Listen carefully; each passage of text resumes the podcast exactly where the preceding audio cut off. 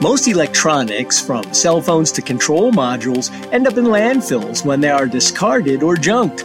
Only about 17% are properly recycled.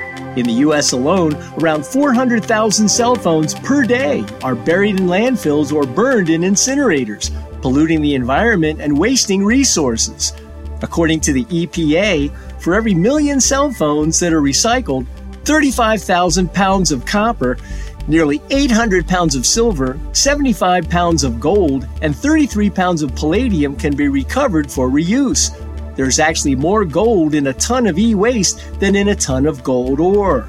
This is why electronics recycling is a growing focus in the auto industry. For Automotive Engineering Magazine, I'm Lindsay Brooke, and that's this week's SAE Eye on Engineering.